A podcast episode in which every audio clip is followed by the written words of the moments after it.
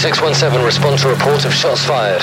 The Coroner Talk podcast takes you behind the scenes with coroners, clinicians, and death investigators from around the world to provide training, news, and interviews from leading experts in the area of death investigation and scene management, bringing real stories and solid training together in one source. Now, here's your host, Darren Dake. Well, hello and welcome to this week's episode of Coroner Talk, the only podcast in iTunes dedicated to you, the listener. Those in the field of death investigation, supporting roles, and interested parties. I am honored to, to have you along this week. Today's show is sponsored by the Medical Legal Death Investigation Online Academy, also known as Coroner School, which as of next month, July, is going to have a certification test attached to it so you can actually have a national certification once you complete this course. So you can go to coronerschool.com to find out more about that, the online medical legal death investigation academy. In today's episode, I want to kind of bring back uh, something I talked about. Well, it's been a couple of years now, and it's a website and a, a, new a new book, but it's a website called Ask a Coroner. Now you think, well, why am I bringing this back up? Well, I got to looking at this website and some of the questions that's being asked on there, and what these ladies are doing. Uh, this is a coroner, uh, Jacquie Purcells, out of Illinois, and she answers a lot of questions, not only uh, from coroners, but mostly from citizens who are sending in questions from all across the country. Uh, some of the things that they have dealt with, some of the things that they do, and, and of course they've got a book that uh, spoiler alert, you're going to die. I think you know you probably heard about that. Again, it's been a couple of years since I've brought them on. I wanted to, to re-talk about this issue and introduce you to this because uh, it's a great book. It's a lighthearted book, but uh, the Ask the Coroner uh, website portion is really kind of a neat thing it may be something that uh, what they're doing on a national level, you might want to do on a local level. You might want to create a Facebook page or create uh, a website by a different name or something, and, and maybe use some of what they're doing as far as ask and answering questions about death and death related investigation. It might be a good thing for you to do locally. So I want to bring that back up and talk about that again. But of course, before we do that, uh, I want to talk about some uh, interesting things that is in the news.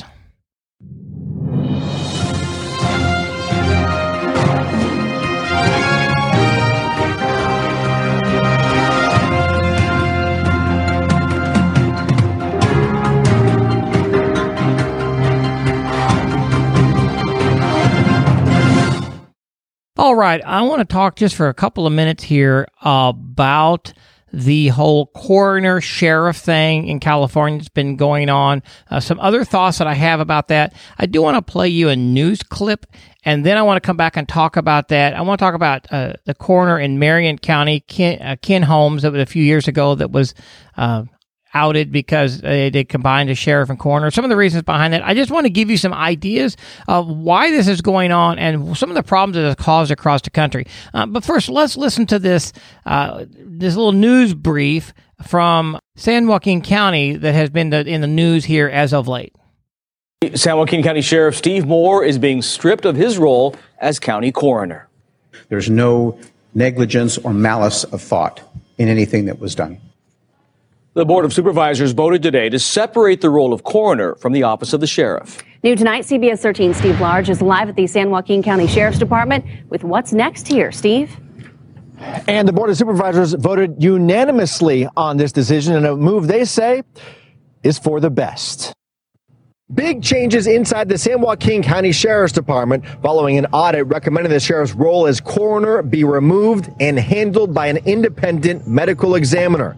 The audit reading in part, the coroner's office must be and appear to be independent of law enforcement.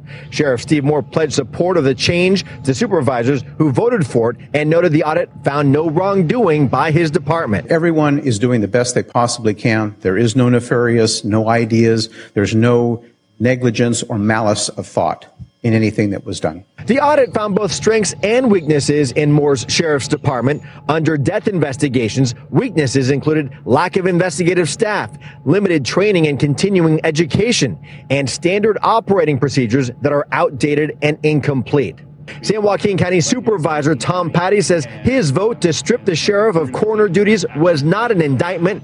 He says having an independent medical examiner is simply best practices. And if you looked at the big picture of it, in every scope and every element of what we were offering, there were elements that we could do that much better. The audit was requested after two pathologists, including nationally acclaimed doctor Bennett Omalu, resigned under Sheriff Moore in December, alleging Moore was interfering with their work and offering a 100 page report chronicling their experiences.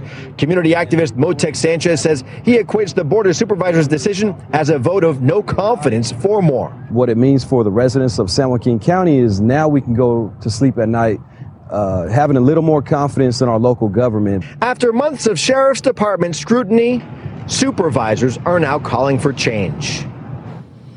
And that change begins in 30 days. The search is on for a new medical examiner right now. Okay, so let me weigh into this just a little bit. Not, I don't have any of the specifics about San Joaquin County any more than what you do. I understand why it occurred. I know that the that the pathologist that was there uh, left because of some problems. Uh, whether the sheriff did anything overtly wrong or not, I do not know. But here's what I do know. I want to bring up a little history here. So the whole uh, first off, let me let me speak into what this uh, news report said. One of the audits or one of the things that the audits found was that when it comes to the death investigation side of San Joaquin County, the officers that were assigned to that lacked training in investigative practices for death investigation and continuing education. The problem is, now hear me, stop what you're doing just for a second, unless you're driving, keep your eyes on the road, but listen to me for a second. The lack of training in death investigation, that is a nationwide epidemic. And here we are, eh, eh, eh, and this sheriff's department that is a sheriff coroner combination, and they've got people, detectives, and investigators assigned to work the field of death investigation there, and they have lack of training. Why is it that this whole it doesn't matter what state you're in, and I know there's going to be pockets that are better than others, but what state you're in or where you work, there's a lack of training for death investigators. Again, that is why this podcast started. That's why uh, we worked with and founded Death Investigation Training Academy to fill that gap in that training. Now, this is not a commercial for that. What I'm trying to say is, I know that there is a lack of training. I know that there's a problem. I have been seeing this. And here again, this audit in San Joaquin County found that there's a lack of training to investigators who investigate death. Why is it, and I'm asking you this question, why is it that death investigators, coroners, ME investigators, sheriff investigators who work death is the last people to be funded or thought about? I don't really understand that. Now, let me bring up another uh, point here about the coroner Ken Holmes. Now, coroner Ken Holmes is across the bridge from San Francisco. That's in Marin County, California. It hasn't been but just a few years ago that he was outed as coroner when the Marin County Board of Supervisors voted to combine the sheriff and the coroner. Now, they cited the reason they chose to do that was because of finances. They found that it would be cheaper to combine them. And so, since uh, Ken Holmes's tenure years coroner was coming up, he wouldn't be allowed to rerun, but he could finish his term out. Uh, and so, but now, if you, there was a book and uh, written about this called "The Education of a Coroner," written by John Batson, Bateson, maybe and uh, it's called The Education of a Coroner. It's a black cover. You can find it in Amazon, but it details the life of Marin County and Ken Holmes, uh, and from the time he started, you know, in high school on up, and it's really interesting. But one of the things they find in there, in there is is what actually started this. Now, now hear this: what started the problem in Marin County was that Ken Holmes ruled a death of a 17 year old a suicide. And because his parent, grandparent actually, but his parent did not want that ruling, through fits and through fits and through fits with the county government and with Ken Holmes and with others, and Ken wouldn't change it. Ken Holmes said, "No, this I'm not going to change the manner because someone wants me to change the manner. This is based on the on the investigation." Well, some of the political leaders of that time got tired of them coming into the office, and then this grandmother started saying, well, the, you know, the board of supervisors, um, they're the one that's wrong. They're so politically, hear me, politically, it was pushed. The only way to get rid of Ken Holmes because they wouldn't change he wouldn't change the death certificate. Okay.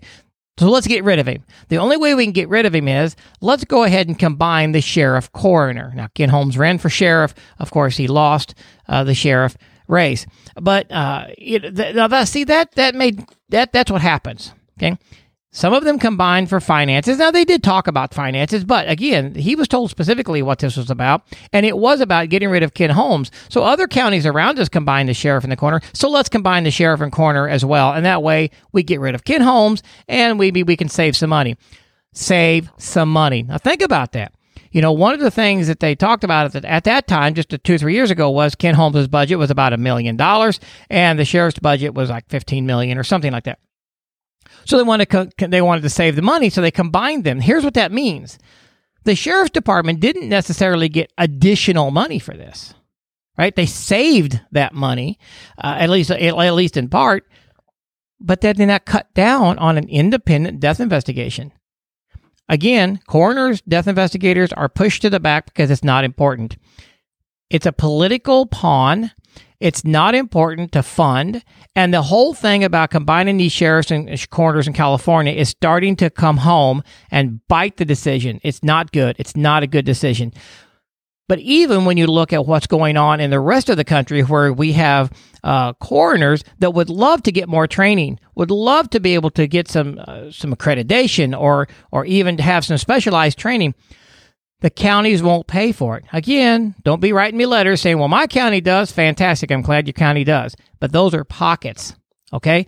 I've got coroners wanting to come to my classes that, that, that, that I teach or wanting me to come teach for them or something like that. And we're talking about a few hundred dollars, you know, three or four hundred dollars for a week long class, and they cannot get their county to fund it.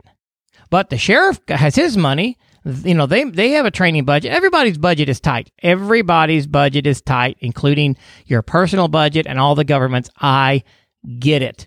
But the least funded of nearly every department in a county or in an administration is the coroner. And it, it revolves around training. You want to have a better coroner system it isn't about changing the system. It isn't about combining them with the sheriff. It isn't about hiring a medical examiner pathologist.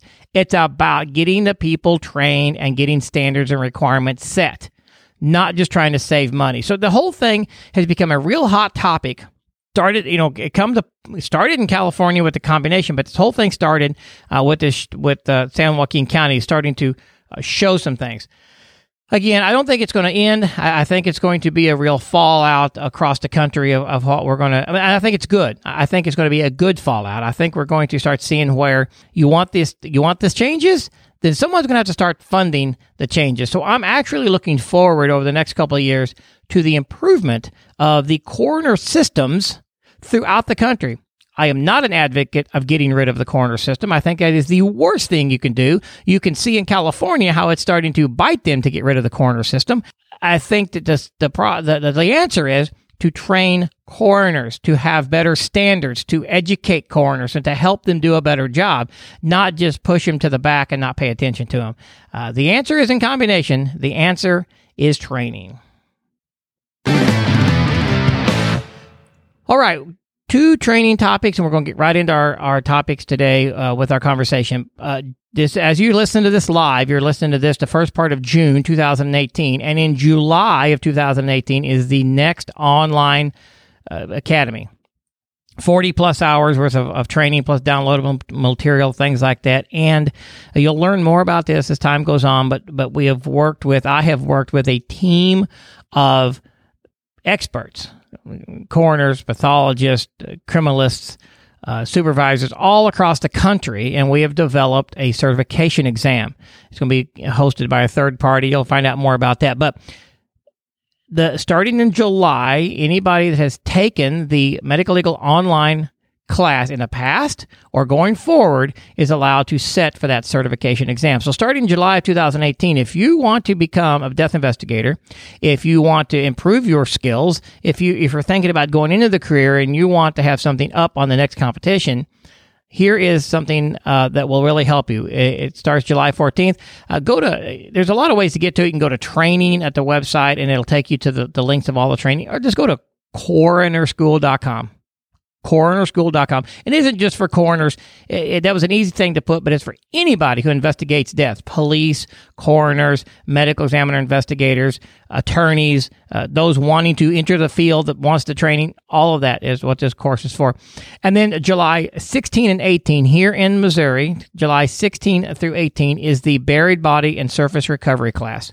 We've actually got some skeletons buried. We're going to learn the difference between human bones and animal bones. And we're going to have a, an anthropologist here, forensic anthropologist, going to go out and help us do some digs and find these skeletons it's going to be a fantastic time. And then the last one I'll mention is in October, again, is our medical legal death investigation level one course here in Missouri. Uh, this will probably be the last time that it's a three day course. Uh, starting next year, it's going to be a five day course. And then from that course, you'll also be allowed to take the certification exam. The only difference in the one in October, it's the same one we've had for a couple of years. The only reason it's going to be changing is because we're going to do a little bit more field work. Uh, so it's going to be longer, but it's going to be a little bit more expensive. But the one coming October is a three day course. It's been well received over the last few years we've done it. It's a fantastic course. So it may continue and we may just add another component. I'm not sure. But anyway, October, go to uh, the website, go to training, and you'll be able to see that. We've got them coming in. They just registered from Virgin Islands. I've got them coming in from other states. So not only are you going to be able to learn, you're going to be able to network with people from around the country and other countries who come for this class. So it's a fantastic time. So anyway, you can go to coronertalk.com or deathinvestigation uh, dot training, and you can find all the training links there. So without any further delay, let me get into this conversation that I had about this topic of uh, spoiler alert, you're going to die, and ask a coroner. I think you're going to find this very educational, and again, something that I think you can bring to your area to help. Adjust your earbuds, turn up those speakers, and hang on. It's now time for this week's featured conversation. All right, we're back and joining me on the phone today, like I introduced earlier, I've got two people on the phone with me today. We're going to talk about a great book, a great uh, blog. It's really something kind of interesting and different. Uh, Jacquie and Courtney, welcome to the show today. Thank you for having us. Thanks for having us. So, as I introduced a little bit before, Courtney is an author and unrelated totally to the to the death investigation community. And Jacquie is a deputy coroner with Kendall County, Illinois, um, and so these two have gotten together and have written this book that I want to talk about. Uh, spoiler alert: you're going to die. So, Jacquie, let's start with you. What's what promoted you guys to get together and write this book? And what is spoiler alert? You're going to die all about? well, um, actually, you should probably start with Courtney. She's the one who actually came to me and said, you know, all of this information that you're putting out is um, something that I think that needs to get out to the masses. I think this is information that everybody needs to know um, in a a comfortable way, something that makes it easy for people to be able to open up that dialogue and talk about death because it's something so, you know, everybody, it's a universal experience. Everybody's going to die.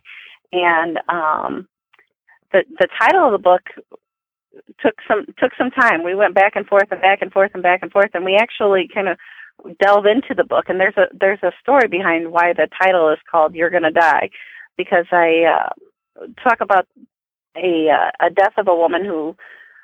When I approached the family for what, what funeral home would you like to use, and uh, the family said, "Oh, we, you know, we don't know. We we have it, this was so unexpected. We don't have a funeral home choice." And I thought, well, how can this be? Like, she's 93 in a hospital bed in your dining room. Like, how unexpected really is this? You know, like, I can't believe that this isn't a subject that was not brought up, that wasn't talked about, that isn't even something that you, you, you think about. So that's where it, that kind of came from because we, we had gone back and forth. And we actually, for the longest time, for the entire year we were writing the book, the book was called Ask a Coroner, which is the same as our blog. So, um, um, at the end we we decided we needed to change it to something to kind of catch uh, I guess catch a, a broader audience I guess. But but really what it came down to was Courtney who uh, came to me and said I, I really think that you and I can collaborate on this. If you're willing I'm willing and and let's jump in together. And I'm like let's do it. I think it's a great idea. So as it turns out it was a great idea. It's been it's been going um, really well for us so Yeah, it's a very interesting book, and and you're you're right. It, it is interesting that and odd in a way that so many people don't think about this. And and of course i understand when you're in your 20s you're first getting married and, oh okay even then you should think about it. But like you said she's 95 she's laying in the hospital bed in the dining room dying and nobody thought about a funeral home? That it is odd but you're right. I deal with those cases the same way all the time. Nobody knows anything and they got to call people to figure something out. So uh, that that is a very good point. So courtney uh, over to you. So again, nothing about death investigation. You are probably the furthest from um, a death investigator, as you said, that there can be. And she kind of talked a little bit about it. But how did this come up, and why did you think this was such a good idea? Well, so I am exactly one of the 20 somethings that you are referring to. I married, have a couple kids, but I'm I'm young and I've never I mean I had never given thought really to planning for death. I was sort of like, ah, I don't care what happens. Do whatever you want when I die. You know, not my problem. No big deal. And I found myself on um, an internet forum where Jacquie was, and it's a forum for regular people, just for moms, not, you know, particular to the death industry at all. And she had basically said, Hey guys, I'm a deputy coroner and um, this is what I do. Do you guys have any questions for me? And the response, the interest in Jacquie was overwhelming. And I myself found myself so intrigued and interested in reading the questions that people had for her and the answers that she was providing. And the overall tone of everything that came out of that thread is that number one, people do not think about the details of death. They don't think about dying. They don't want to think about any any aspect of it because it's such an emotional subject. And um, number two, that people need to be thinking about this stuff, and that it has the potential to change your life, um, make it so much easier for your family when you do pass away if you've thought about this stuff, and to really um, begin opening up a dialogue with your friends and family to connect each other and um, make these really important decisions. And so, after seeing the impact that this thread had on thousands and thousands of people, I just thought this needs to be made into a book. You know, we need to be able to normalize the conversation. And with the way that Jacquie was answering the, the questions, we were able to inject this um, amount of humor and wit and lightheartedness to make it really something that's an enjoyable read, but a meaningful and impactful read that can get anybody in the mindset of thinking about death and then beginning to prepare for it. It's interesting. So that's really how it came about. yeah, and and it's interesting when I when I read it the the type of questions in the, the, way the book is written. A lot of it is question and answer type things, and and mm-hmm. people have asked some pretty odd questions. But but of course that just shows that a lot of people, most people, don't know the answers. You know, one of the ones I I found a little bit entertaining was they asked what happened to the braces during cremation. I believe that's how it was, uh, like dental mm-hmm. braces. Um, and and so yeah. and so, do you remember any other really unique or odd questions that came up? And I'm putting you on the spot there, but anything you really really unique that came up in that book? You know, I think well, there was such a large series of questions, but one of the most infamous sort of questions that was asked that everybody just wanted to know is um, like, what are the most interesting things you found in a body? You know, um, and that was just sort of this question. Everybody just couldn't get enough of it. They just wanted to know, you know, what sort of things do you find when you're working with dead people? You know, what do they smell like? What? And so I think that's just this morbid curiosity that people have. They just, you know, nobody wants to actually really go there, but they have no problem asking a coroner, you know, um, these questions. And another one that was um, extremely interesting was people were really curious about um, the spiritual realm. They thought that Jacquie, since she's worked with, you know, um, bodies, may have encountered ghosts or, um, you know, had weird paranormal activity happen to her. And that seemed to be just really odd to me that people would even think of that. But there were really a lot of entertaining, a lot of entertaining questions. So, so let me ask you, Jacquie. In all the years that you've been deputy coroner, have you seen any ghosts? I I have not seen any ghosts. and I have uh, I've decided that the spirits must stay with their families and whatnot. That they don't they don't come to the morgue. They uh, they don't stay with the body. They stay with the families and whatnot. So that's that's how I can uh, handle being by myself in the morgue at two in the morning and and not get scared. Well, you know, I, that's what nothing I, I nothing think, creepy going on. Yeah, I think it's so funny that Jacquie answers that way. She says, "Oh no, no, I've never had an experience with a ghost, whatever." And then in the next breath, she says, "Oh well, you know, there's this weird little thing where no clocks can stay set around me, but that has nothing to do with my job." You know, and it's like, well, I know. I do have trouble with clocks staying set. They they seem they run fast all the time. I even the an or uh, I almost said anatomical, the uh, atomic clocks. They they run fast. I don't understand it. I, I'm I'm thinking those are set by like the world somehow or the universe, but they never stay on time by me. I don't know what's up with that, but well, you know, I that's really the only, that's the only odd thing I have that goes on.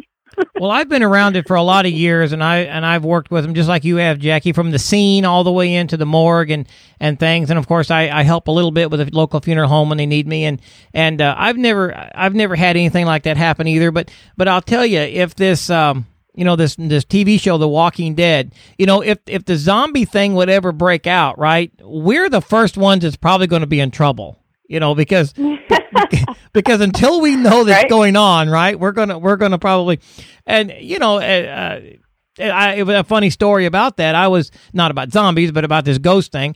I was in the morgue i don't know several months ago and i i pushed a a, a body into the cooler, and we got a smallish kind of cooler, and uh, we have the, the, the, the cots in there. So I, I pushed them in, and, and, and I had to straighten the cot up and pull it in with me because we were kind of full, and the door was closing, and of course the light was off, the door was closing, and and that was n- no big deal. I mean, you I walk up to the door and push the door open, but there was a police officer that had come and needed to take some pictures prior to me finishing up as well, and and as the door started to close, I kind of looked at his, I kind of recognized something odd on his face. And then, then when I opened the door, he was like, dude, I seen that door closing. And I'm like, no. I'm like, why? I mean, he's like, dude, I wouldn't be in there in the dark with the door closed. I, okay. Well, the thing Right. is, right? uh, They're, they're dead. They're not going to get up and do anything, but people don't want to, people don't want to be around it. And so uh, they do have this morbid curiosity, uh, and maybe not a morbid curiosity all the time, just a curiosity. And and people have this thing that they're, you know, they're they're there's not only sometimes they're scared of dead people that not necessarily, but they're certainly. You know, they don't want to be around it. You know, they they, they don't want to do what we do. They don't want to see it. They don't want to. Even some of the police officers coming and taking pictures. Um, you know, if I have to draw blood, if I have to draw vitri- vitreous, something like that, they don't want to be around it. They're like, "Can you just wait till we're done? Because you don't need to be sticking needles in people. I don't want to see this." Uh, what? uh, okay, but so you're right. So this book makes it, uh, uh, and and your blog makes ability to people ask questions that they wish they had answers to, but they never really know anybody to ask. Exactly, and and maybe they're a little too embarrassed to ask if they do know those. pe- You know what I mean? This is just Right. there's there's a, a certain uh, bit of um, security in being anonymous. You know what I mean? Right. You can just you know. And some who was it in the in the book that asked, um, "Do we judge you if you sh- if you don't shave your legs?"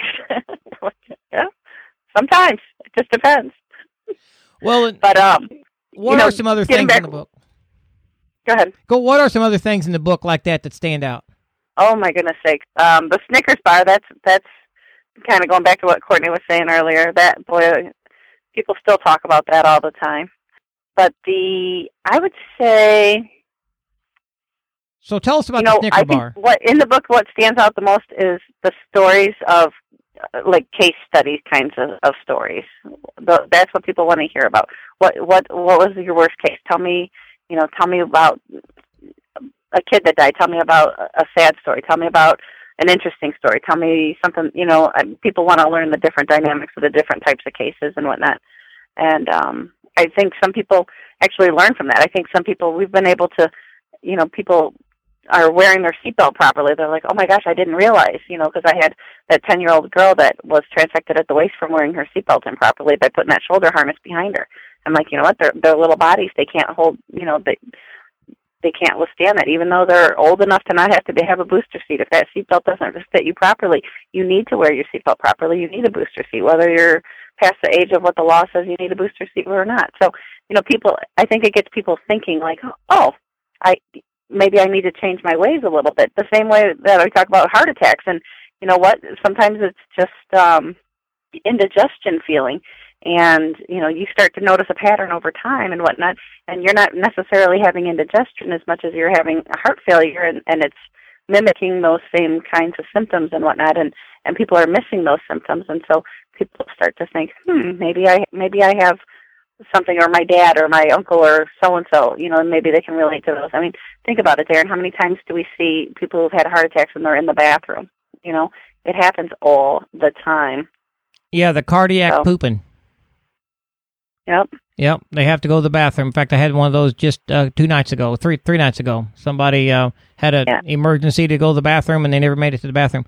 Uh, so, so Courtney, right. um, so what have you learned through this? You know, uh, again, you're coming from an, a completely opposite corner position. What have you learned? What's the biggest thing that stands out to you? Well, the um, I've learned a few things, and I think the first thing that I learned um, from all of this is that coroners are so much more than I thought.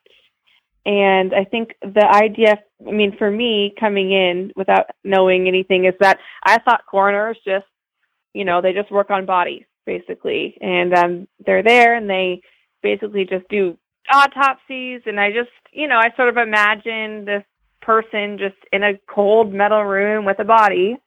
And um, what I've learned is that they are so much more than that. They're really you know they're showing up at the scene and there's a big puzzle there and they're really trying to put the pieces of the puzzle together and sometimes those pieces include caring for families or um you know comforting and finding information and you know doing some investigative work and there's just so many pieces to the puzzle and it's so much more than just you know physically handling a body and that was um, eye opening to me and very comforting to know that there are coroners here that will help my family um, through the process.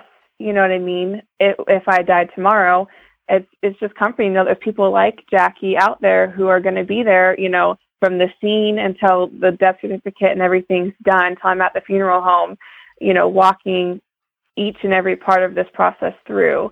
And then um, the second thing that I learned is that death is going to happen to us all. We're all going to die. And even if we don't want to think about it, there are so many things that we need to be thinking about um, and that we need to be sharing with our families and friends. And um, that's sort of this book has just opened up that world of sort of separating the extreme emotional um, sadness when you think about death. Think that's why a lot of people don't want to think about it. It's just sad to think about. But um, with this book, we've been able to sort of remove that extremely emotional um, part and sort of make it humorous and informative and um, you know important, and so people can start becoming comfortable. We sort of hook them with the interesting questions like what you know what does a dead body smell like but then we move into you know all these important things like what are your options available when you die and how do you make sure that um, your friends and family are able to care for all these things that will happen after you pass? And so i really just realized that death doesn't have to be sad um, when you talk about it. It can be funny and interesting and entertaining and that we need to be talking about it. Um, that's that's really the big takeaway here.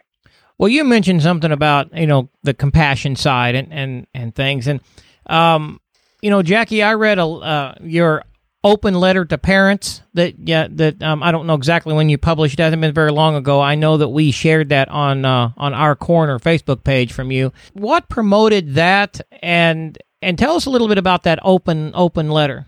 Well, here's the thing: is is when we did the uh, when I did the first question and answer thing, one of the things that really kind of got to the the general public that were that was just reading it was the fact that I say, you know, when um whenever I have kids or babies, like uh, instead of body bags, I try if if if it's manageable, I'll just wrap them in blankets instead of putting them in body bags, and I leave the lights on for them, and those kinds of things that just to me as a mom are just comforting things for my kids. So it's kind of like I'm. I know that you aren't not you're you're, not in a position to do this part of taking care of your kids, but I want you to know that I'm going to be here. I'm going to step up and I'm going to take care of these parts of the of um where you you can't. I'm going to take over where you you have to leave off at this point. Um and I'm sure you've had, you know, situations where you've had children or um babies or children die and the parents, you know, they they try to take them home with them or take them away or take, you know, and and you have to kind of build that comfort with them to say, you know what, I, I'll take care of them. I, I promise you. I, I'm making this promise to you right here and right now. I'm going to take care of your loved one. I'll have this respect, and and you know that respect is obviously across the board. I uh, probably of all the things that we have, respect for the dead body is is my number one thing that I that I go to. But to take care of the the babies, the children, and even the the teenagers and whatnot, you know, that's still they're I couldn't even imagine. So I can't even I can't even put myself in that parent's shoe to say I know how you feel because I have no idea and I have no desire to know how they feel. But I do know that I am in a position that I can take care of their loved one the way that they would if they could do it. And so I think it's important that they know, that those parents know that the the love and the care for their their child doesn't leave because the door closes and they leave. You know what I mean? Right, right. And so I I think it's important for them to know. Right, and this and this letter that is um is is is an amazing letter. It's a long letter, but and I'll try to put a, a, a copy of it, a link to it in the show notes for this episode. But it, it you know when you read it, it's just an amazing letter that you're that you're that you're t- talking to parents, and and I think all corners would um, coroners and death investigators would certainly uh, agree with your feelings, uh, how you know what you put in this letter. And you're you're right. When I have when it's feasible, if I have a baby or a, a child small enough that I can carry, and once they get to be teenagers, become a problem. But but I'm the same way. I don't I don't like body bags. Uh, you know, I'll wrap them in a blanket if it's feasible. There are situations that we can't, you know, but for the most part, okay. we do. And and you know, if, if they're if they're a, a small child uh, I a lot of times, um, you know, this may be right or wrong, but but we'll we'll have a blanket unless they depending on the on the on the case of the scene, uh, we we may use one of our own sterile blankets, but um. Sometimes I'll put them on the cot, but there's a lot of times if, if it's a baby, I've actually set them in the seat and put a seatbelt on them so they not set up but lay down. You know, but. I just you know put them in seats, right. seatbelt them in so that you know so I don't if I stop fast, you know we don't have anything like that. But but to me, it's you know, putting them in a body bag or even putting them on the cot and strapping them on, especially when you're dealing with an infant or, or, or two or three, four or five years old. They're so small. Um, right. And, and I don't know. It, I, I, was thinking for a long time that I was the only one that kind of thought that way. But, and of course, I, I know now that I'm not, and certainly you're not either.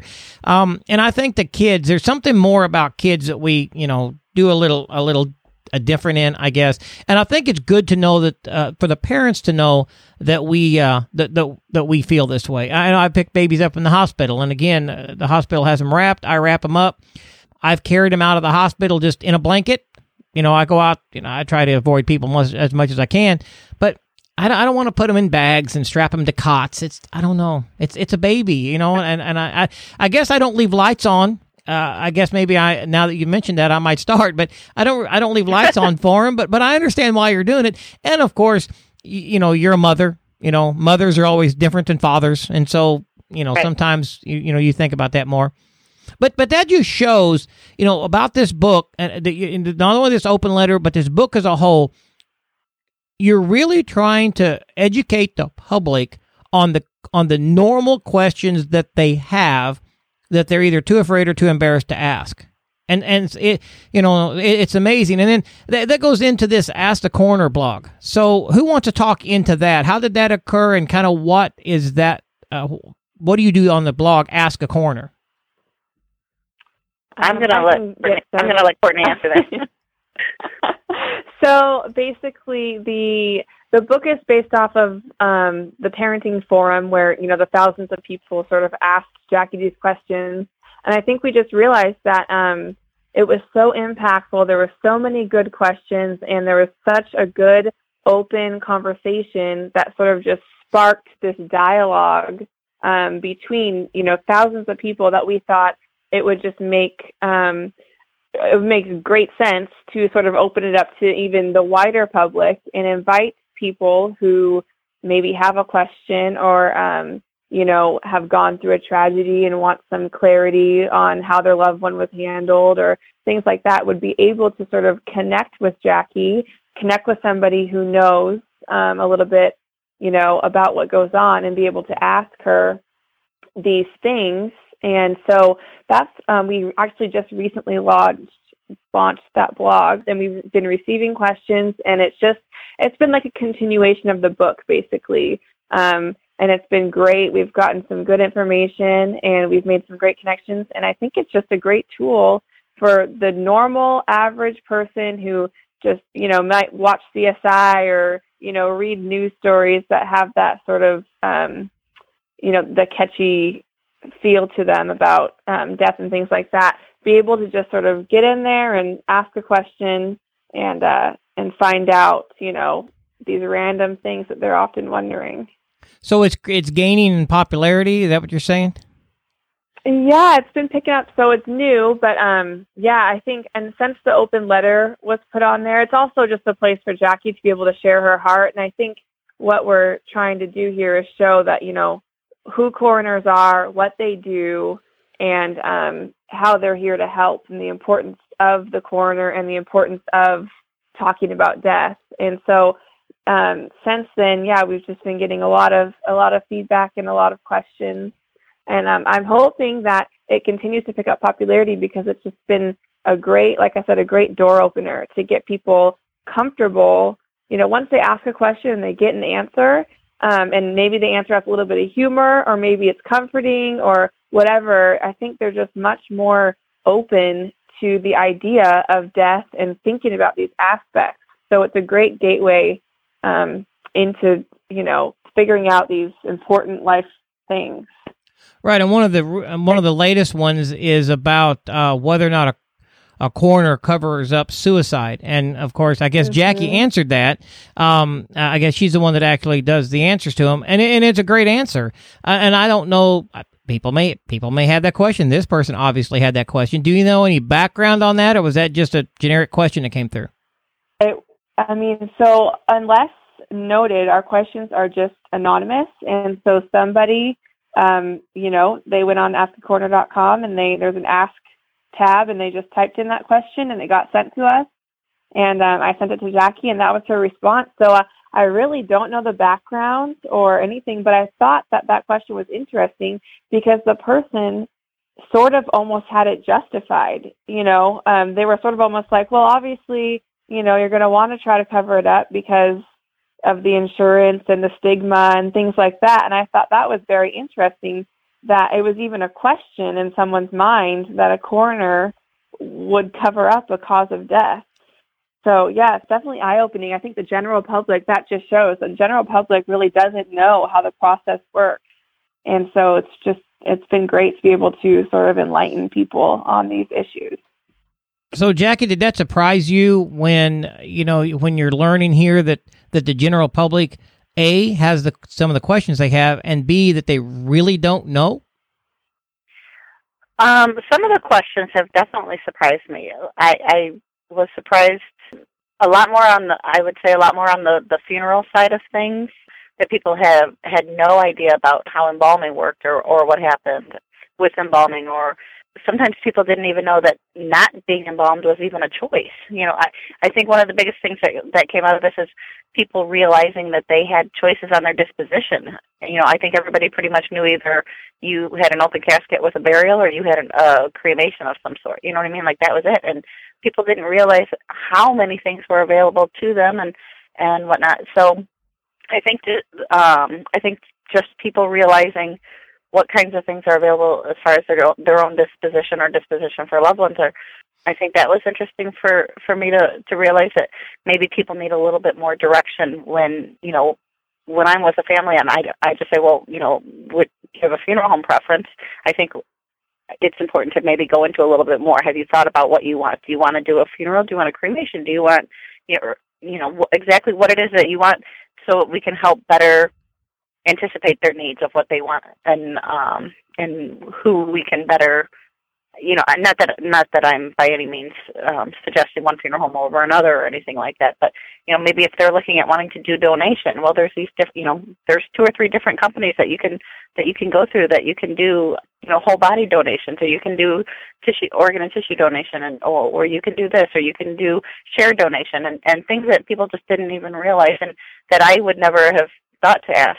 And quite honestly, when we go back and talk about the book, the probably the the most negative review that we hear is that it's too short. They want more. They want more. They want more. And I'm like, okay, we, you know, I think that's where the Ask a Coroner blog comes in handy because of the fact that there, people want more. People want more. People want more, and there are more questions out there. There, and you know, on the um, original back and forth questions, that that was like 2,000 questions that just kind of came out of two or three days of just back and forth, back and forth questions but that didn't include the private messages that I got. I mean, there were hundreds and hundreds of messages that I got privately for people who had questions about things and and um people who don't realize that they have the right to just call the coroner and say, "I want to see the file."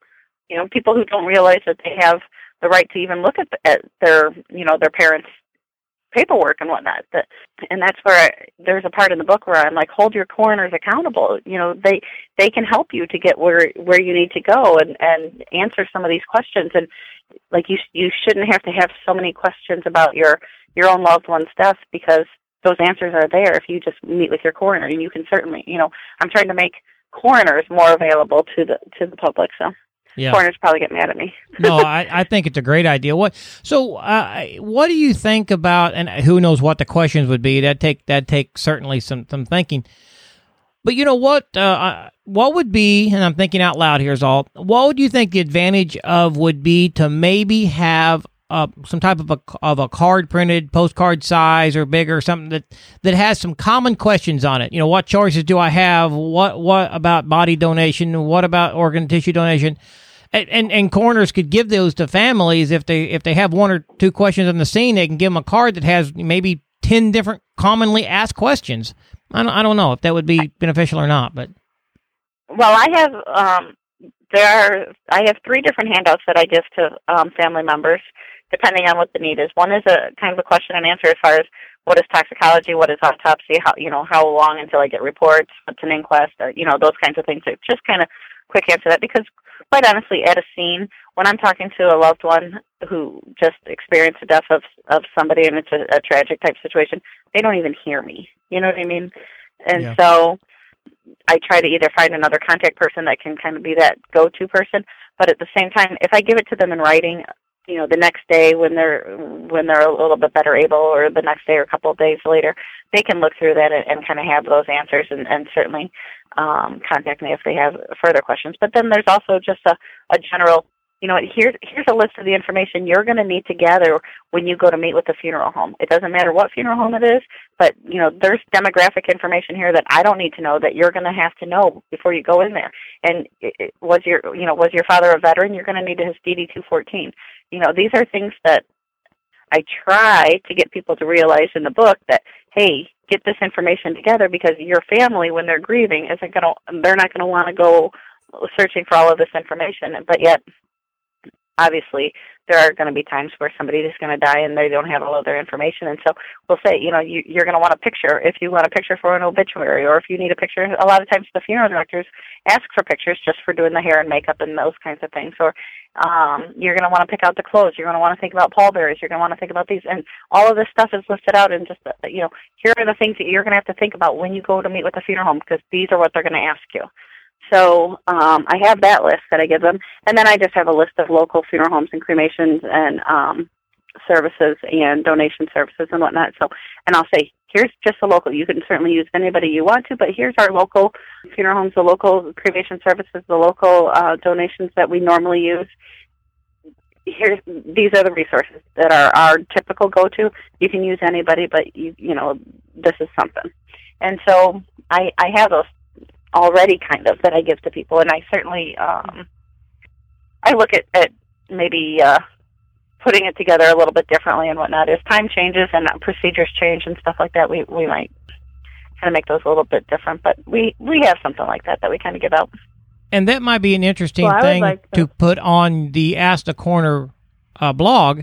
The, the generic ones, I know that your local funeral home type stuff, but the generic ones, you you know, maybe that's something you can offer as a as a link on your on the Ask the Coroner blog that people can download because anywhere in the world they may have the same may have the same questions.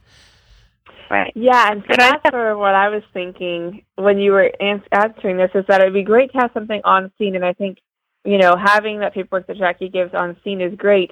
But the ultimate best option would be for the person themselves to think about these things. That way, their friends and family don't have to, um, because once you're dead, you're dead, and so you know it's it would be great if we would could get this in the hands of everybody that they can fill out their own information they can make these decisions. What picture do they want used in their obituary? Really take ownership of um, this whole process and be able to have make these choices for themselves. And that way, it just creates a lot less um, stress and work that their grieving friends and family have to do. And so I think uh, your idea is great and something that we should add to the site. But we also did make a checklist, and it's in the back of the book which has a template to sort of get you starting a list of things that your coroner would want to know.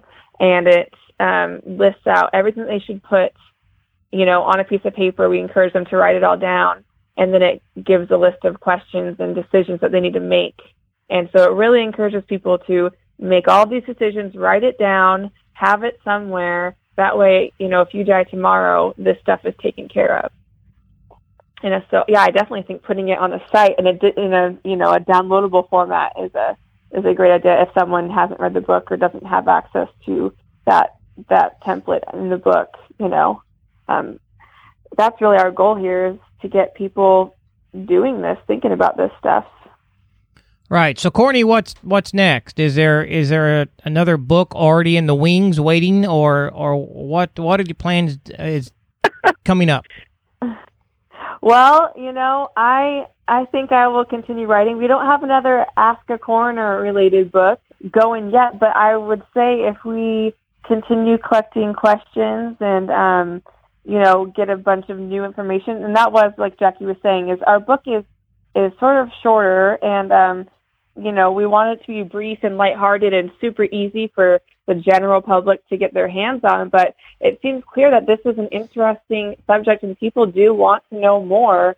You know, if we continue to get these questions on our blog and we continue to, um, you know, build these connections like we've been doing, then who knows? Maybe we could come out with a, a sequel book or something else sort of related to the field. But right now, I think we're just focusing on getting the first book out there and um, and sort of growing the blog so that people are aware that they have these opportunities to get in touch with someone who you know this is their life and that they begin to sort of think about these important things. We really want to normalize the the conversation about death, and so that's really where we're sort of aiming and shooting right now is to to get it out there and get people thinking.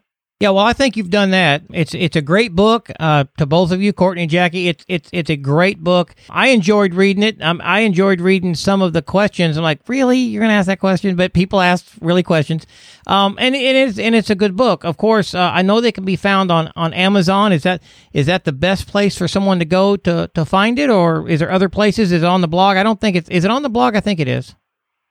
It's on the blog, and we actually just linked the Amazon because Amazon is like the number one book seller seller in the U.S. right now, which is so funny. But um, that's really where most of our book sales come from is on Amazon. They download it on the Kindle or they just order it, the print copy. But it's available on you know BarnesandNoble.com. Um, you can get it on Apple iTunes. You know you can order it off of pretty much any vendor, and then it's in some getting in some local bookstores, and a couple of libraries um, have requested it as well. So I think just as a you know, in my life, Amazon's the easiest way to get your hands on it. But um, you type it into Google, you know, a bunch of different venues will pop up that you can get it off of. Yeah, yeah, it's not hard to find. Spoiler alert: you're gonna die, and that's not too hard to type in and find. It comes right up um, automatically. So. Uh, Jacquie, Courtney, thank both of you for being on the show, and, and, and thank you for writing this book. I, I think it's, uh, like I said, an amazing book. You guys did a great job. I guess Jacquie answering the questions and, and Courtney putting her writing skills together to to uh, to put the book together. You did a great job, and I think it's something that uh, every coroner and death investigator should get and read because it's going to tell you questions that the general public has. Because then you can start answering questions before they even ask, and that's what I found interesting about it was I better understand now some people I deal with, you know, because I know the questions they have. If if, if people are sending them to you, mm-hmm. if one person has them, thousands of people have the same question. So it made me stop and think, well, maybe I need to be a little bit more informative. Maybe I need to think about this. What questions do you have? Uh, and not some of the off the wall things, but when you're on the scene, people don't understand the process. And so this, what the book did to me was there was some entertainment to it. That is true. But then at the same time, it gave me a, a, a pause to think, yeah, I really need to be thinking about this because there's a lot of questions out there and people either don't want to ask or don't know to ask and sometimes they don't even know what to ask uh, un- until it's until it's too late. So again, thank you guys for being on the show. Thank you for writing the book. You yeah. did an amazing job. Thank, thank you. Thank you for having us. It's been a blast. All right, I'm right back with you live here. I hope you enjoyed that conversation. Now, those are great ladies, and, and they really have a very interesting topic that they talk about. And I, again, like I said in the front of the show, I think it can maybe do something to help you locally. And it's a good PR thing as well. So it's been kind of a long episode here. I'm going to let you go. Enjoy your summer. Remember, be a blessing to somebody if there's anything I can do for you, if I can bless you in any way when it comes to training, helping you with some online training, uh, if you need a speaker for your conferences, if you need to do some virtual training where get your people together in an office and I'll stay in Missouri and I'll live stream into your office and, and we can do some training. It is a BMDI certified training. So uh, I think it's going to be uh, something that, that you'll find very interesting once we start doing that. So if there's anything I can do, just reach out. I, I'm helping people all the time. I'll do everything I can to help you and make everything work out to your favor. Until next week, everybody, again, find a way to be a blessing and above all, be safe. Thanks for listening to Coroner Talk, a DSPN media production. Visit our website at coronertalk.com. And be sure to like us on Facebook at facebook.com slash coroner training. 3617 1024 scene en route to morgue.